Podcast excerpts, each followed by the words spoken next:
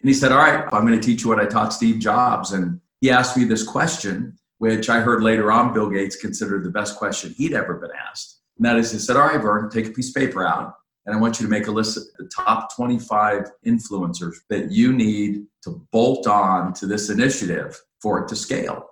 And he said, Hey, the bigger the names, the faster you'll scale. So I'm like, All right.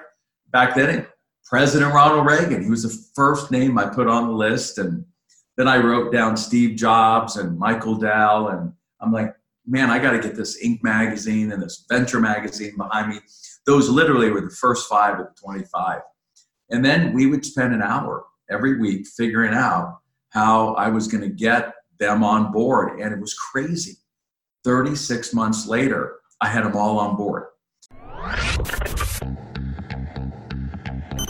We stand today.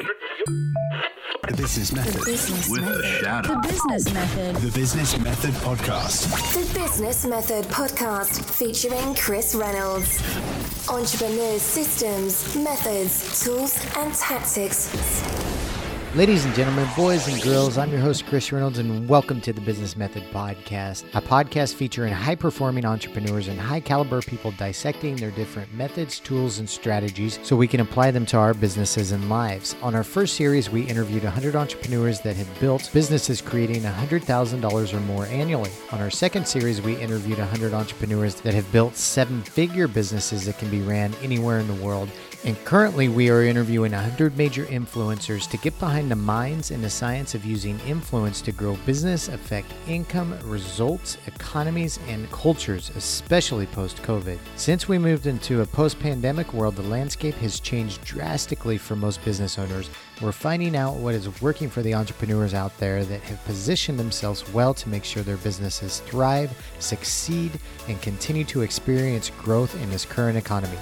And now, let's hop into today's show.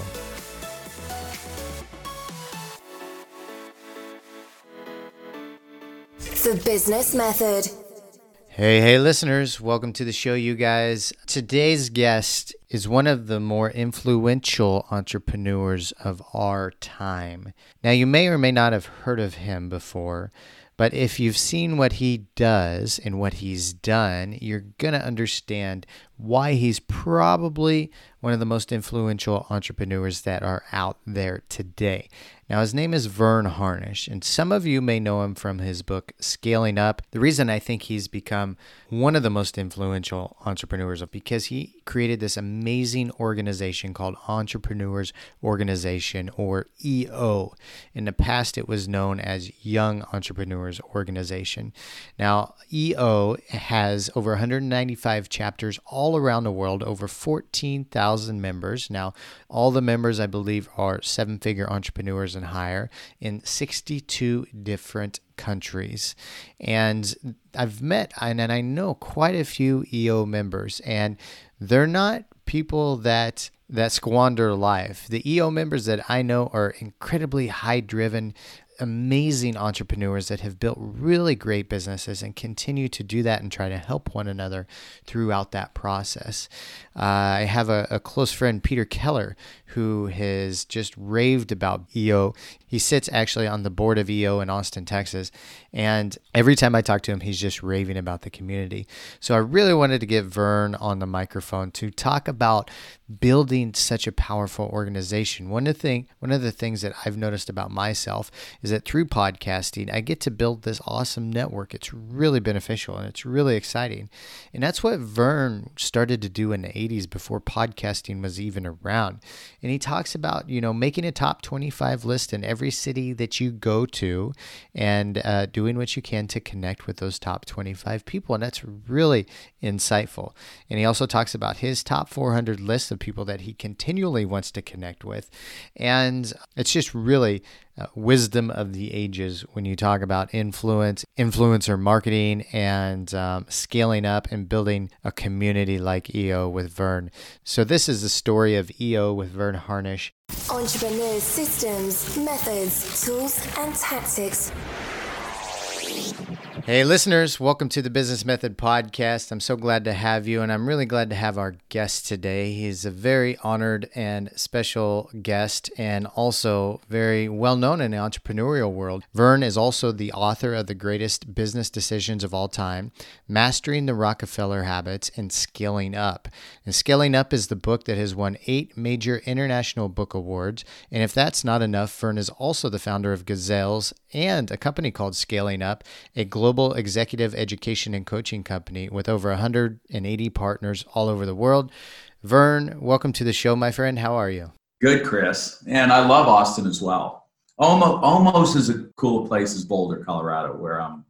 I'm I know Austin just wants to be the Boulder of Texas, and that's all right. Yeah, Exactly. You know, it's like there's so many amazing entrepreneurs coming out of both Austin and Boulder. I think like in the US, um, Austin and Boulder have, you know, other than like Silicon Valley and, and New York, but have it, they're they're becoming a new meccas for entrepreneurship. It seems like. Would you agree? Yeah. Well, we were lucky. You know, Brad Feld, who co-founded TechStars, chose to relocate here from Boston. He founded actually the EO chapter in Colorado after founding the EO Boston chapter. And he's really been an important force here in this region uh, around tech, tech companies. Who who was their original person that came to Austin? Do you know? No, um, I wonder who that would be. Yeah, I think all of it's got to really emanate from what Michael Dell's done there, down there. You know, clearly, but totally other guys. You know, Rackspace is there locally, and it's done well, and several other companies. So uh, and it's a great yeah. university town, as is Boulder with CU. I think that always helps. How, how long have you been in Boulder now, Verne? Well, on and off. I was kind of born and raised in this area, and then I was here 90 to 97, and then moved back uh, about a year ago. So it's good to be home. And you were from Kansas City, right? Or uh, Kansas, correct? No, no. I just went. Uh, my my car broke down on the way from Colorado to Boston, and ended up at Wichita State University. But no, my home my home state. Okay, gotcha. Well, welcome to the show, my friend. I'm glad glad to have you on, and um, I would like to do a really uh, good interview on you talking about entrepreneurs organization and the history of it and the scaling of it. You know, I have actually your book Scaling Up uh, sitting next to me right now, and um, it is really popular amongst the, the entrepreneur scene and uh, for good reason, for good reason. But one thing I haven't seen out there is like an in-depth interview or conversation about creating entrepreneurs organization. For me, this is absolutely fascinating because to create, I'm a community builder myself, and to create a community like you have. Now I know it's 33 years old, but to create it like you have, and and I would think it's probably one of the more powerful communities in the world, really, and, with such influence. So, could you tell us, Verne, like where did the idea for EO come from? Well, I it came from YPO. so I, uh, I, I mean, I spent a lot of time with YPOers when I was in college in Wichita, Kansas. I worked with a YPOer and kind of helped build his company to about 12 million while I was in college. So you know, I knew that organization well. And my mentor, the late Fran Jabara, Fran owned, was part of partnership of about 75 companies, helped build Lear, uh, build Learjet and, and other firms. And so he invited me in after I graduated to help build their Center for Entrepreneurship there in Wichita. And Wichita's got a lot of really cool entrepreneurs. That's where Pizza Hut launched and Rent-A-Center, and obviously the whole light aircraft industry is based there. Residence Inn. Jack DeBoer's a good friend who founded that hotel chain and several others that he's sold. So great entrepreneurial community. And so out of that, I launched uh, ACE, and the inspiration was Steve Jobs. I mean, here's a, a guy in his 20s that scaled almost 2 billion. Folks don't realize is a publicity stunt. And that was then the genesis for YEO. As a publicity stunt, I got a hold of John Naisbitt. John had just come out with Megatrends. And I said, hey, use that, that new, you know, fangled technology you've got using the Lockheed databases, this kind of content analysis that he had pioneered, to see if you can identify the top 100 young entrepreneurs under the age of 30 because I figured the best way I was going to get them to come speak to all of us college entrepreneurs was to give them an award. You know, entrepreneurs would rather be chosen than sold. Right. Uh, something, you know, Ernst & Young and others have, have figured out along the way. And when we did that first list, I don't think a lot of people realized, but Bill Gates and Steve Jobs were the same age. And when that list came out, Steve was on top, 1.9 billion. Bill Gates was a poultry uh, fourth place at 256 million. and then the list fell off very quickly. Michael Dell debuted at 19 million and he was number nine. So it was rare earth up there. And, and we used to report the statistics with and without Steve Jobs revenue because it's so skewed, all of the statistics. And so to think that Steve's company was eight times bigger than Bill Gates. It's it's one of the reasons why Bill would visit, you know, would come down and see Steve. Steve never really went up to Redmond to see Bill, and with his with Steve's success, uh, it really was an uh, inspiration for young entrepreneurs because a lot of folks don't realize back in the 80s when I launched, it was not cool to be young and an entrepreneur. Most most parents' attitude was that's cute, but like when are you going to get a real job? Yeah. And Steve proved that being an entrepreneur was a real job. And it's interesting because nowadays the millennials and the young people, instead of looking up to gangsters or whomever, like the the cool thing to do is is to be a CEO, to be an entrepreneur, to be an executive, and I think that's only going to keep growing, which is really cool. Now, Verne, you mentioned um, YPO was the inspiration for um, uh, YEO, Young Entrepreneurs Organization, which became now EO. Um, can you tell the listeners what YPO is? Yeah, well, it's founded by a guy named uh, Ray Hickok out of Rochester, New York. And his dad died suddenly, and they had a company called Hickok Belt. And about the same time, Bell and Howell, which is based in Rochester as well. I can't remember if it was Bell or Howell, but they had the same kind of tragic family situation. And you get two young guys in their 20s running all of a sudden family dynasties and not knowing what to do.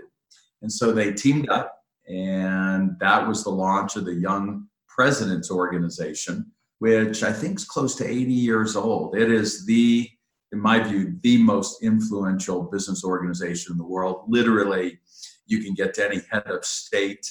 Uh, the president of Panama is a YPO, or George Bush was a YPOer. And it's really made up of three groups. You've got about a third of the members are entrepreneurs, a third are what are called hired guns. So you've been hired in to be president of a company, and it could be you know substantial companies, and then a third are family owned.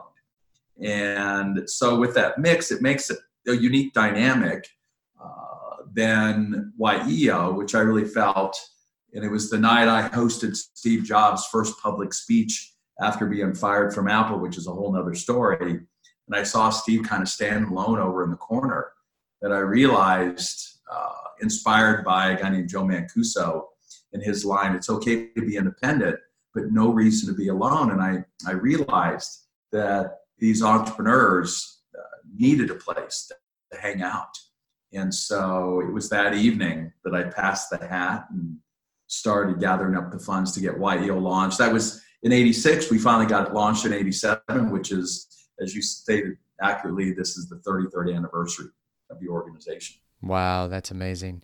What was it do you think that really called to you do you feel like you were just naturally a community organizer or someone that or, or did you feel the void as a young entrepreneur and not and seeing where other people did not have a place to hang out at yeah well i i saw with my dad he so i grew up around chris entrepreneurs my grand my grandmother and grandfather on my dad's side both had their own small businesses. My grandmother was an upholsterer. My grandfather was early on in the TV business. And you know, my grandmother, I saw her just work her fingers to the bone. And, and so my dad, who was a rocket engineer, literally for the Titan program with Martin Marietta out in Littleton, Colorado, which is where I was kind of born and raised, he and three of his buddies teamed up and they launched a significant company that grew very rapidly and then they lost it all uh, due to a customer that owed him about a half a million dollars, which was a lot of cash flow back then. And then the 73 recession finally just knocked him out. And, and dad never recovered from that. And I, I really swore that I would try to help, you know, any entrepreneur I could not go through what he went through and what our family went through when all of that uh, blew up. So it's very missional for me. When you that night you passed the hat, uh, how much money did you raise, and then what were the next steps, Verne, to to getting YEO off the ground?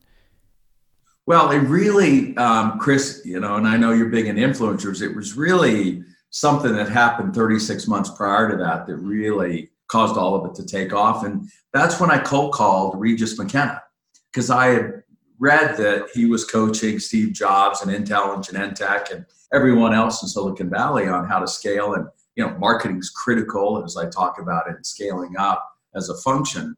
So I'm like, look, if he was able to help Steve get to 2 billion, maybe he can help me. So I reached out and I think I had a great elevator pitch, wanted to create this global organization for entrepreneurs.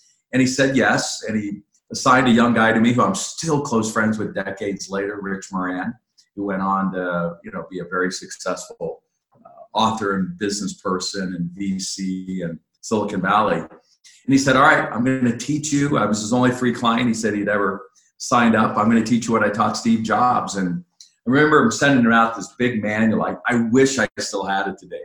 And he said, you really have to start with two things. One, a marketing meeting separate from sales, even if it's with yourself. And it was, it was Rich and I on a call once a week for an hour. And, you know, it was the only function Steve Jobs later shared at Apple was the marketing function in a meeting Wednesday afternoon. It was like three hours. And then he said, he asked me this question, which I heard later on Bill Gates considered the best question he'd ever been asked. And that is, he said, all right, Verne, take a piece of paper out. And I want you to make a list. Back then, the top 25 influencers, relationships, brands that you need to bolt on to this initiative for it to scale. And remember, I'm just a student at Wichita State University. I'm really a nobody. And he said, Hey, the bigger the names, the faster you'll scale. So I'm like, All right. Back then, President Ronald Reagan, he was the first name I put on the list. And then I wrote down Steve Jobs and Michael Dell. And I'm like, Man, I got to get this Inc. magazine and this Venture magazine behind me. Those literally were the first five of the 25. And then we would spend an hour every week figuring out how I was going to get them on board. And it was crazy. 36 months later, I had them all on board. Uh, I got you know, Bernie Holt, Goldhirsh, rest his soul, who founded Inc. magazine, became a dear friend and supporter. And Arthur Lipper owned Venture magazine, would give me free ads. And like Inkwood, Arthur's still a close friend of mine uh, living out in San Diego. Got President Ronald Reagan to be the first president of the U.S. to utter the word entrepreneur. Ultimately, I got invited to the White House, and he was supposed to, by the way. And and and with Steve Jobs, I then was able to network my way, obviously through Regis McKenna and a guy named Dan Lewin, who was PR uh, PR for Steve at the time, and others. Convinced Steve to come out finally of hiding and talk about this. And President Reagan was supposed to fly in for it. And thank goodness he didn't because we were at the Bonaventure Hotel in LA and the security that you have to put into place to host a president's crazy. so he sent it. He sent a telegram. Uh, I have it somewhere in files, and he had Mayor Bradley sub for him, and, and Mayor Bradley did a great job. Mm-hmm. You know, the airport's named after Bradley. They're in LA today, and got on stage and welcomed us on behalf of the president and it was crazy.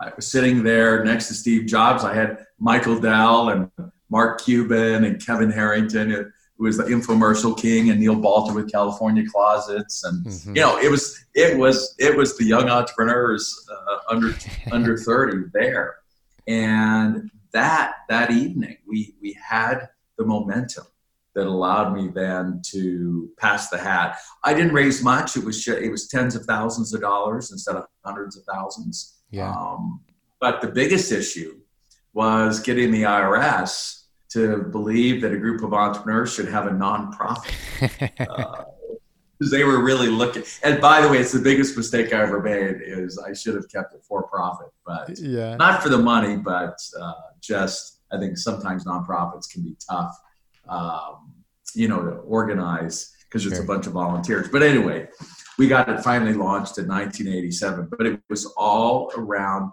the simple idea of influencers. And so what really helped then YEO scale is YPO had a similar, had an executive program at Harvard for years. And I felt EO or YEO needed something similar. So I actually went to Harvard and they said, no, we're not going to do it. But so I went next door to MIT and through a set of influencers there, including Bernie Goldhirsh, who was a graduate of MIT, and got convinced them to partner on an executive program now, and, and for Inc. magazine to lend its name. Now, you got to put this in perspective. At, at that moment, we only had 156 what you'd call members. And I, I called a member anyone who paid to come to one of our events. And, and to come to those events were more expensive than what were the early dues. So it was legitimate money they were paying. But I only had 156 members and convinced Inc.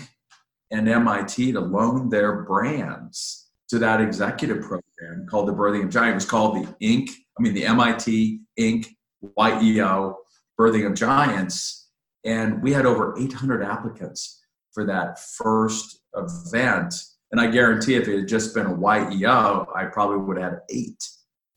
And that, no, seriously. And in that Yeah. very first class was Brad Feld, you know, who went to found the Boulders I mentioned. And Karen Behnke went out then and uh, founded the San Francisco chapter. Today owns Juice Beauty. And it was an amazing first, second, third, 10 classes that really, those, those graduates went out and built uh, EO and YEO around the globe. Many of them went on to be the early international chairs of YEO. So it was all about influencers.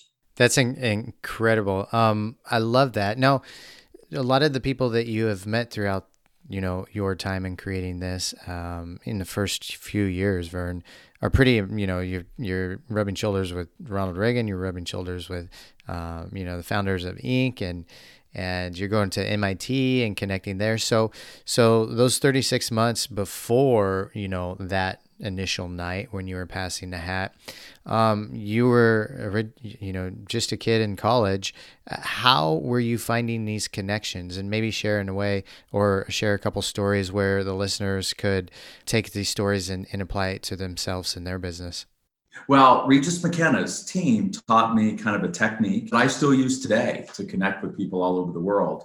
Okay. You know, and the first fundamentals you've got to give before you ask. You know, the people that you want to get to are always being asked to do things, and you've got to figure out what's in it for them and what can you give them first. If nothing else, give them your attention, give them their enthusiasm. So I remember we're on one of those one hour calls, and I'm like, I got to get to the owner of Inc. magazine. And we read that he's going to be giving a speech down in Dallas, Texas. And I'm up in Wichita, Kansas. So I hop in my 81 Pontiac and I head south six hours and attend the talk. And, you know, you dress nice, you sit on the front row, you nod your head a lot, you know, giving attention.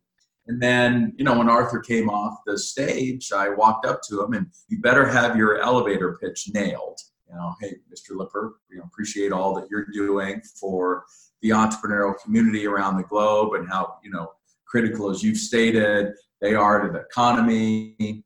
And I'm I'd launched the world's largest, you know, hey, I didn't even launch it yet, but I had launched the, what I call the world's, you know, largest collegiate entrepreneur organization, and I need your help. And you know, those those are three powerful words. I need help. And and then you, and then I said, look, hey, if you were in my shoes, how would you do this? And I knew he was a guy that you know loves to give advice, and and I think he'd appreciate it for me saying this pontificate. Uh, we all love Arthur for that. And I let him go, and I I was diligently taking notes, and then you got to imagine this way before the internet or anything. I then wrote him a handwritten letter and said, Mr. Lipper, here are the 27 things you said I should do. I've already done three of them. You know, all all a mentor wants is a great student that's willing to act, listen, and act. And then I follow up a month later with a note saying, Hey, I've done four more things on the list, and I found two that aren't going to work. And by then, I had him, he was endeared to me. And he realized that I had a bias for action and that I was willing to listen. And I was also willing to push back. I wasn't just a pushover. And that's, you know, been a lifelong relationship still today. Now, today, what you can do, and this is how I got to Jack Welch, to GE, and, and Greg Brenneman, who is the top turnaround guy in the world, raises billions at a time and helped Bethune turn around Continental Airlines and, and 50 other companies. What you do is first you get to know their assistant, and by name, Rosanne Badowski, uh, Jack Welch's assistant, and you connect with them. And then what you can do today is you put the person's name and their company name in Google Alerts, and you let Google do the work for you. And as you know, if they're people of influence, they're going to show up a lot in the news. And once they do, then it's an excuse to reach out and congratulate them, comment on it, and pay attention. And they appreciate that. There's a lot, a lot of people that are willing to go to that kind of effort. And then you find something that you can do for them that's beneficial. And that's how you nurture that relationship. So use Google Alerts. It's the most powerful tool that I don't think a lot of people use enough of. If you can't, if you know what Google Alerts is, Google Google Alerts, and it yeah. just pops up. you put whatever words in, including words of your own industry, and I track anyone who mentions the word scaling up. You know, I'm I'm alerted in my inbox. How cool. Verne, okay, so take us back. So you passed the hat around uh, around the room that night and raised you know tens of thousands of dollars. And what were the next steps to setting up uh, YEO uh, after that? Well, the first was uh, the name of the company is really important. The organization, and I got real pushback, as you would expect, from YPO, calling an organization called YEO. And I really wanted the organizations to work together. So my mentor said, look, you need to change the name. So for a while, that's what's little known in our history, is for a while we went as YEA, yay. You know, okay. really a dumb acronym, Young Entrepreneurs Association. And then I get a phone call from this really wealthy guy who goes, um, that's my trademark.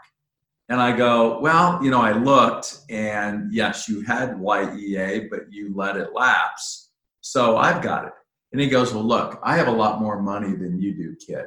And I'm like, you know what? I don't even like YEA. So I go back to my mentor, my YPO mentor, and I go, look, could you set up a meeting for me with the founder of YPO? I mean, what's the better, what's the, you know, more important influencer in YPO than its founder, Ray Hickok. And so he did. And I made the journey up to Rochester, New York. And I laid out what was the vision for YEO and why, why there needed to be this separate organization from YPO that was just for entrepreneurs who, and at the time, YPO had this criteria you had to have X number of employees because it really was about how do you manage something larger. And I said, look, Ray, entrepreneurs we don't even like people. Uh, you know, our our view of a great company is no employees and a gazillion in revenue. And he laughed. And he said, and I asked him then, would he be willing to sign on as the honorary founder of YEO? And he said yes. And I still have the letter that he wrote, and I've shared it. It's in the archives at both YPO and, and YEO.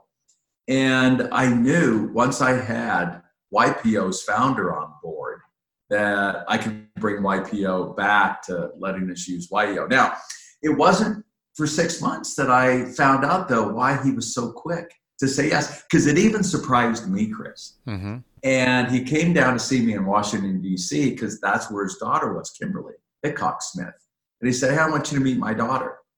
And sure enough, I knew why then he felt there needed to be a YEO. She was run at the time, I probably got the numbers wrong, but something like a $12 million company with only seven employees. So he couldn't qualify for the very organization her dad founded. And so when I was describing uh, this organization for these entrepreneurs, I was describing his daughter. And that's why he signed on so quickly. And what then only has been recently revealed because it got lost somewhere in the history. I then tapped Kimberly, the international chair of YEO, when I turned over the reins. And so, first, I'm proud that early, early on, YEO had a woman, you know, top leader. Uh, and we've had a good share of them throughout our history. So now I've got the founder of YPO and his daughter involved with YEO. It's game over. And here's what's exciting. Just a couple months ago, uh, it's now official. It only took 33 years. EO and YPO have signed at the global level a joint cooperative agreement to host events together. We've been doing it informally, and in some cities, the relationships is you know better than others. And uh, McKeel Hagerty, the, the recent international chair of YPO, and I are going to be the two keynoters at the first official EO YPO event, which is going to be in New Orleans here in about a month. Wow, that's exciting. So I know, Verne, that it took you guys 10 years. Is it correct? 10 years to hit a thousand members? Is that right? Uh, 1500. So 1500. I, yeah, I got it to 156 in the first kind of six months and then you know made just a few good decisions and one of those is i brought on a student of mine at the university of maryland mohammed fathelbab to be really the day-to-day leader of the organization. And he as executive director i think we later changed the title ceo he's the one that really then scaled it from 150 to 1500 uh, i was still chairing the birthing of giants program so we launched a lot of the leaders who went out to start chapters out of that. But Mo was the day to day guy who made it happen. He's an unbelievable person and today runs an organization, Forum Resources, that is one of the leading forum trainers around the globe. In those early days, Verne, when you were still, you know, you're, you're sitting at 150 people or so, what were some of the things you did you did to curate the community, to curate the culture in YEO, to make sure that people uh, understood they were part of something that was great, and then uh, and then try to get new members at the same time? Well, it was really continue with that idea of influencers. So we had this so at that first MIT program, uh, what I did is Inc. magazine had just published what they considered the dream team. Who would be the top six entrepreneurs that you would pull together if you could launch a dream team company? And five of those six were my first speakers then at that executive program. And because we had such amazing brands there, that was really a draw we also did these meet and they were good fundraisers but i had what i call mom meetings meeting of the minds. And i would invite a group of those early members to visit the private home. Uh, i remember going to see donald burr. Donald had started people express airlines. They went from zero to a billion in four years and then fell off a cliff in four months.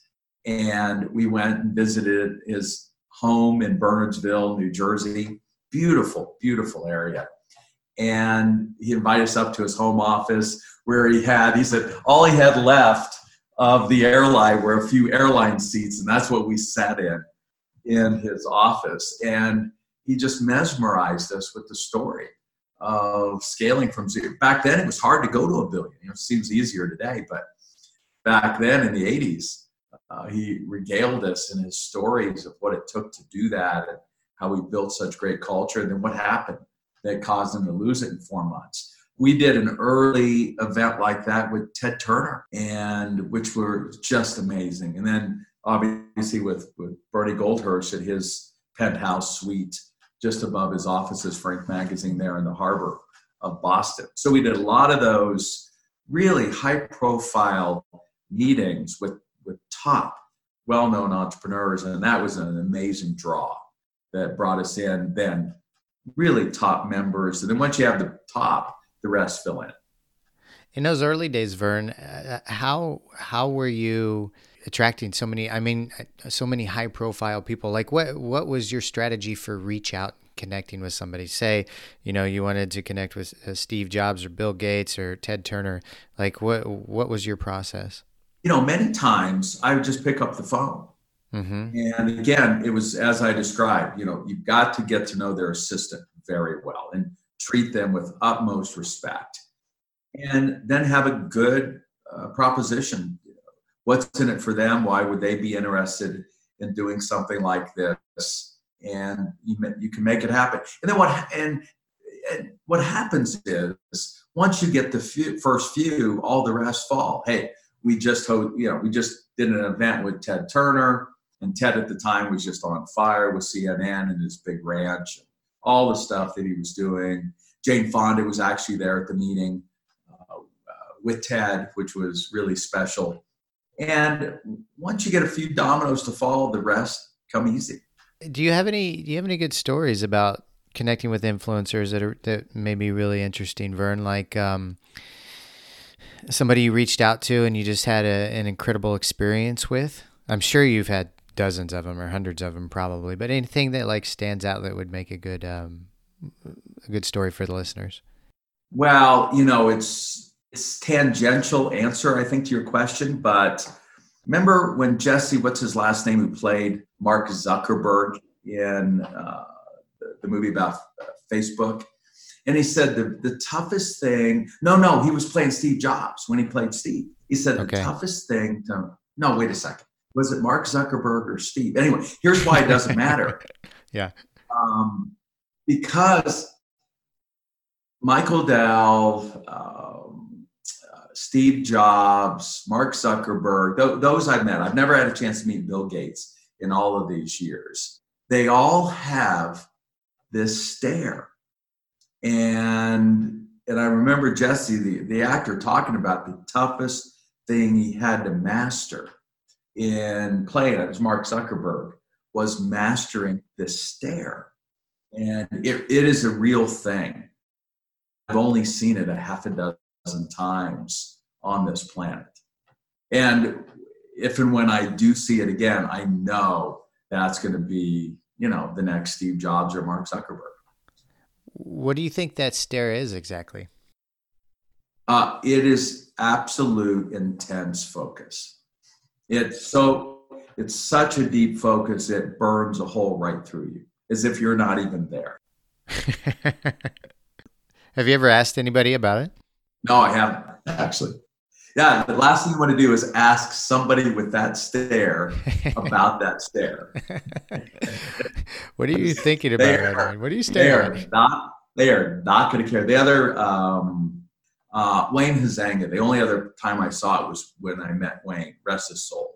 You know, Wayne's the only entrepreneur on the planet that has scaled three multi-billion dollar plus public companies in three radically different industries, you know, garbage collection, waste management, renting videos, blockbuster video, and selling cars, AutoNation. And so I had a chance to spend some time with him to really understand his secret. But the first thing I noticed when I met him were these just unbelievably blue eyes that just can burn a hole right through you. And I knew, yeah, this is this is this is one of that special group that know how to scale things hugely. Surely you have some sort of stare going on, don't you, Verne? No, no, not at all. And I, I, I think no, I think um, if if I can take any credit at all, is I may be the only guy on the planet that could have launched EO because I really don't have an ego about any of it. And and it also guys and gals don't intimidate me at all. I don't know why, but I'm very relaxed with them and I love to celebrate what they've uh, achieved and feel zero pains of jealousy about it at all. It's, it's more of an academic interest in how they've done it and then trying to deliver in a really practical way their lessons to other entrepreneurs. It's incredible. On on a micro level, Verne, when you guys were, I guess you could say, scaling EO, uh, YEO to EO, when you're setting up in a new city, like how would you make sure that uh, leadership got formed in a new city? Um, do do the members say, "Hey, you know, we're in Des Moines. There's no, there's no, there's no chapter here. Can we set it up?" How's how's that process work?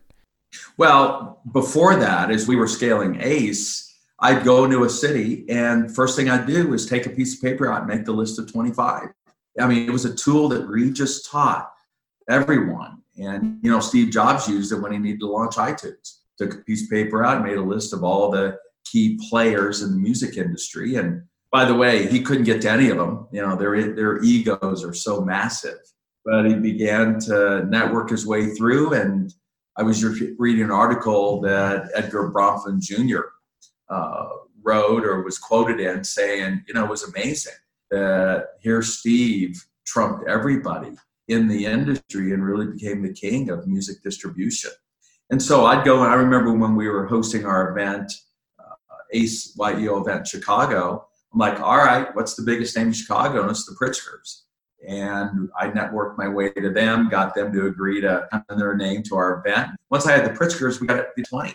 And we could get anything done we needed to in Chicago for that event. And so we would do. We'd really encourage the same thing to happen. You know, you get the right leader, and and then you find the right influencers in town.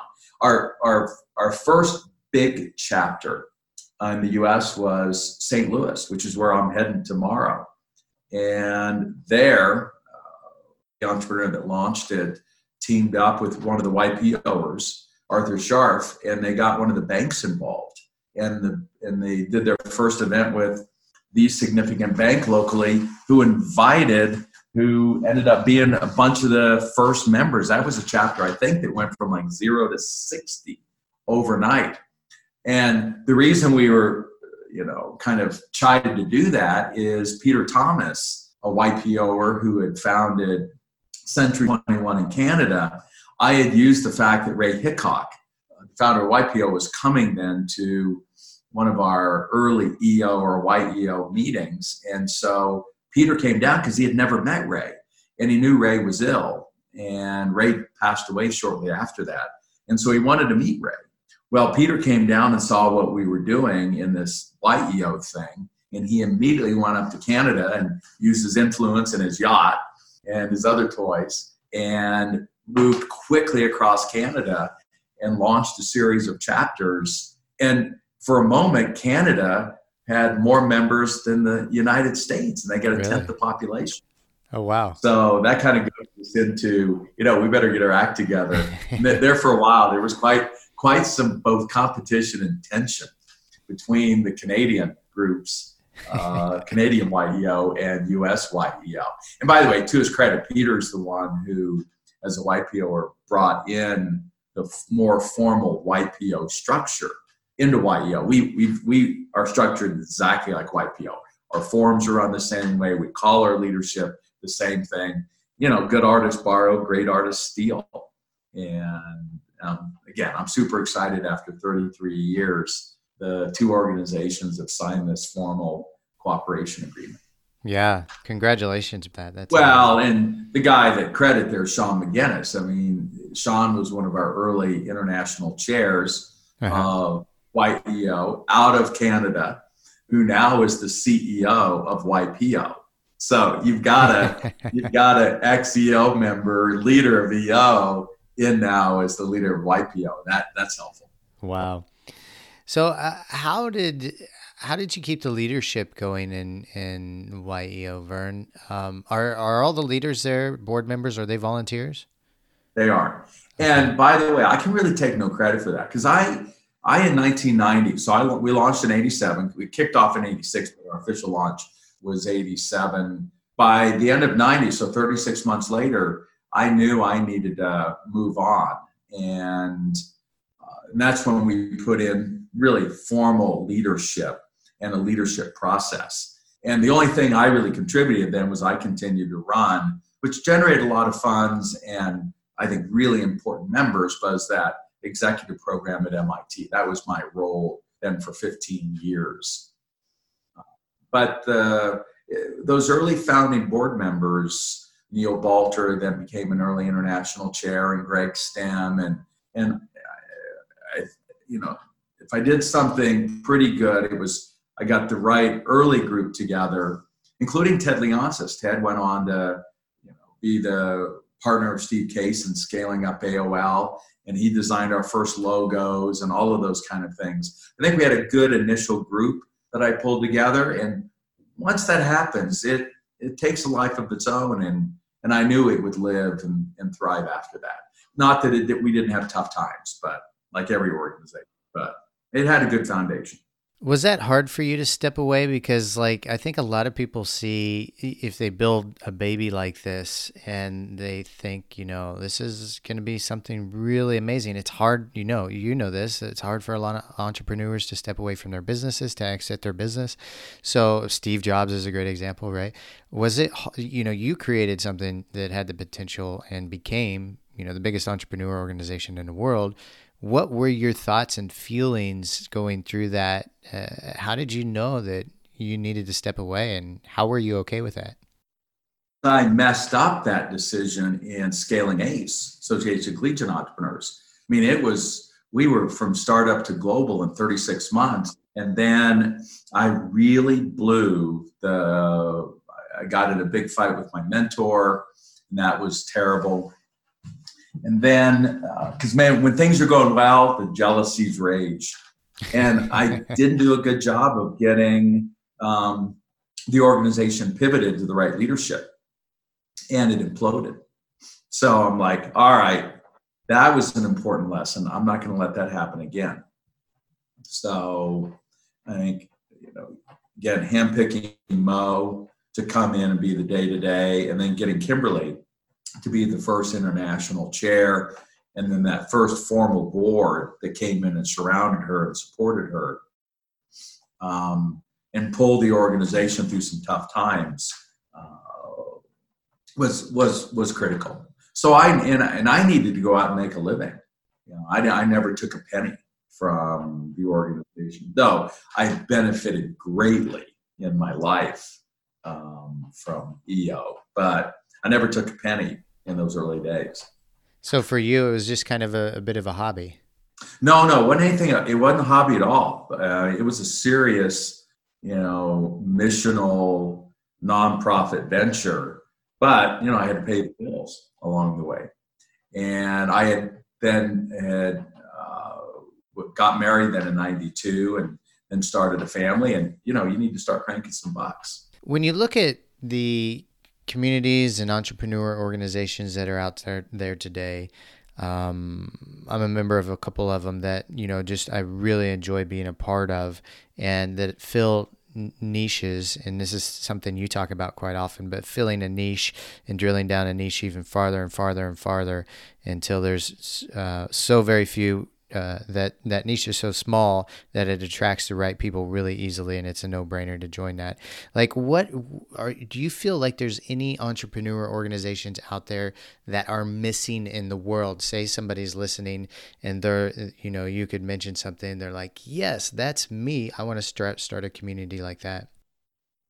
Well, it's it's funny you brought brought this up. We just had this conversation with some of the regional leadership of EO last week when I was in Asia. And a little side note EO is about to announce its first new rebranding in what might be 15 years. So, super excited about that. Wow, cool. I, I never, I never was a fan of the, the, this last logo we've had for all these years, the the fuel gauge. Uh-huh. Uh, but that's a, a whole nother story.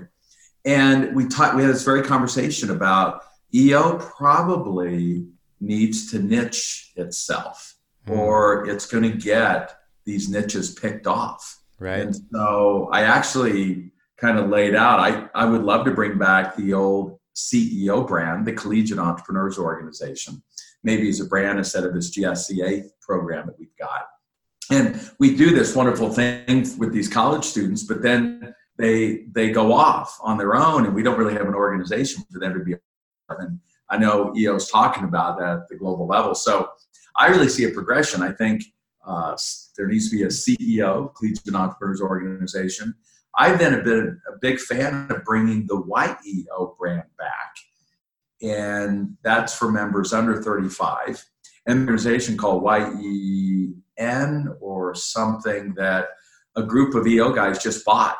Uh, they actually tried to sell it to EO, and I think EO made a mistake not buying it. But uh, it's for young entrepreneurs, and I think we need to fill that void. And then I've suggested that we also need on the top end an organization maybe called GEO, the Global Entrepreneurs Organization, where we reach back out to the Michael Dells and the Google Boys and others and really let them be honorary members. I mean, Mark Cuban came to all of those early members and hung out with us, and it'd be cool to have him be an honorary member of this Global Entrepreneurs Organization. And then I just bought the URL xeo.org because uh, there's an xeo.com that just launched and it's for XEO members. And so I think we either do it, you know, CEO, YEO, EO, GEO, XEO, or someone else is going to do it to us because these niches are important. Right. Good point. Good point. You have it. You have any thoughts on um, creating uh, specifically like a group for REOs, remote entrepreneur organizations? Ah, there you go. I think. Yeah. Look, I'm telling you, I think that there's uh, room for a lot of different niches like that, and and I I think it's one of the things that Mark Zuckerberg woke up to with Facebook when he's saying, "Hey, we got to go back to some of the original reasons he launched was to be a place for these smaller communities to connect." Realized that after he traveled around the U.S. and you know met with people locally that it is all about your smaller community. And if you can't really facilitate that smaller community within the larger community, you're going to lose them. Right. So you guys are 33 years old now, Verne. What do you predict for EO over the next 33 years? Um, I think it, I think we're we hit our 25th anniversary, and I'm I'm seeing the exponential growth as we talk about in traditional companies. So you know, I'm hoping the organization's on its way to 100,000 members, if not, you know, half a half a million. Wow.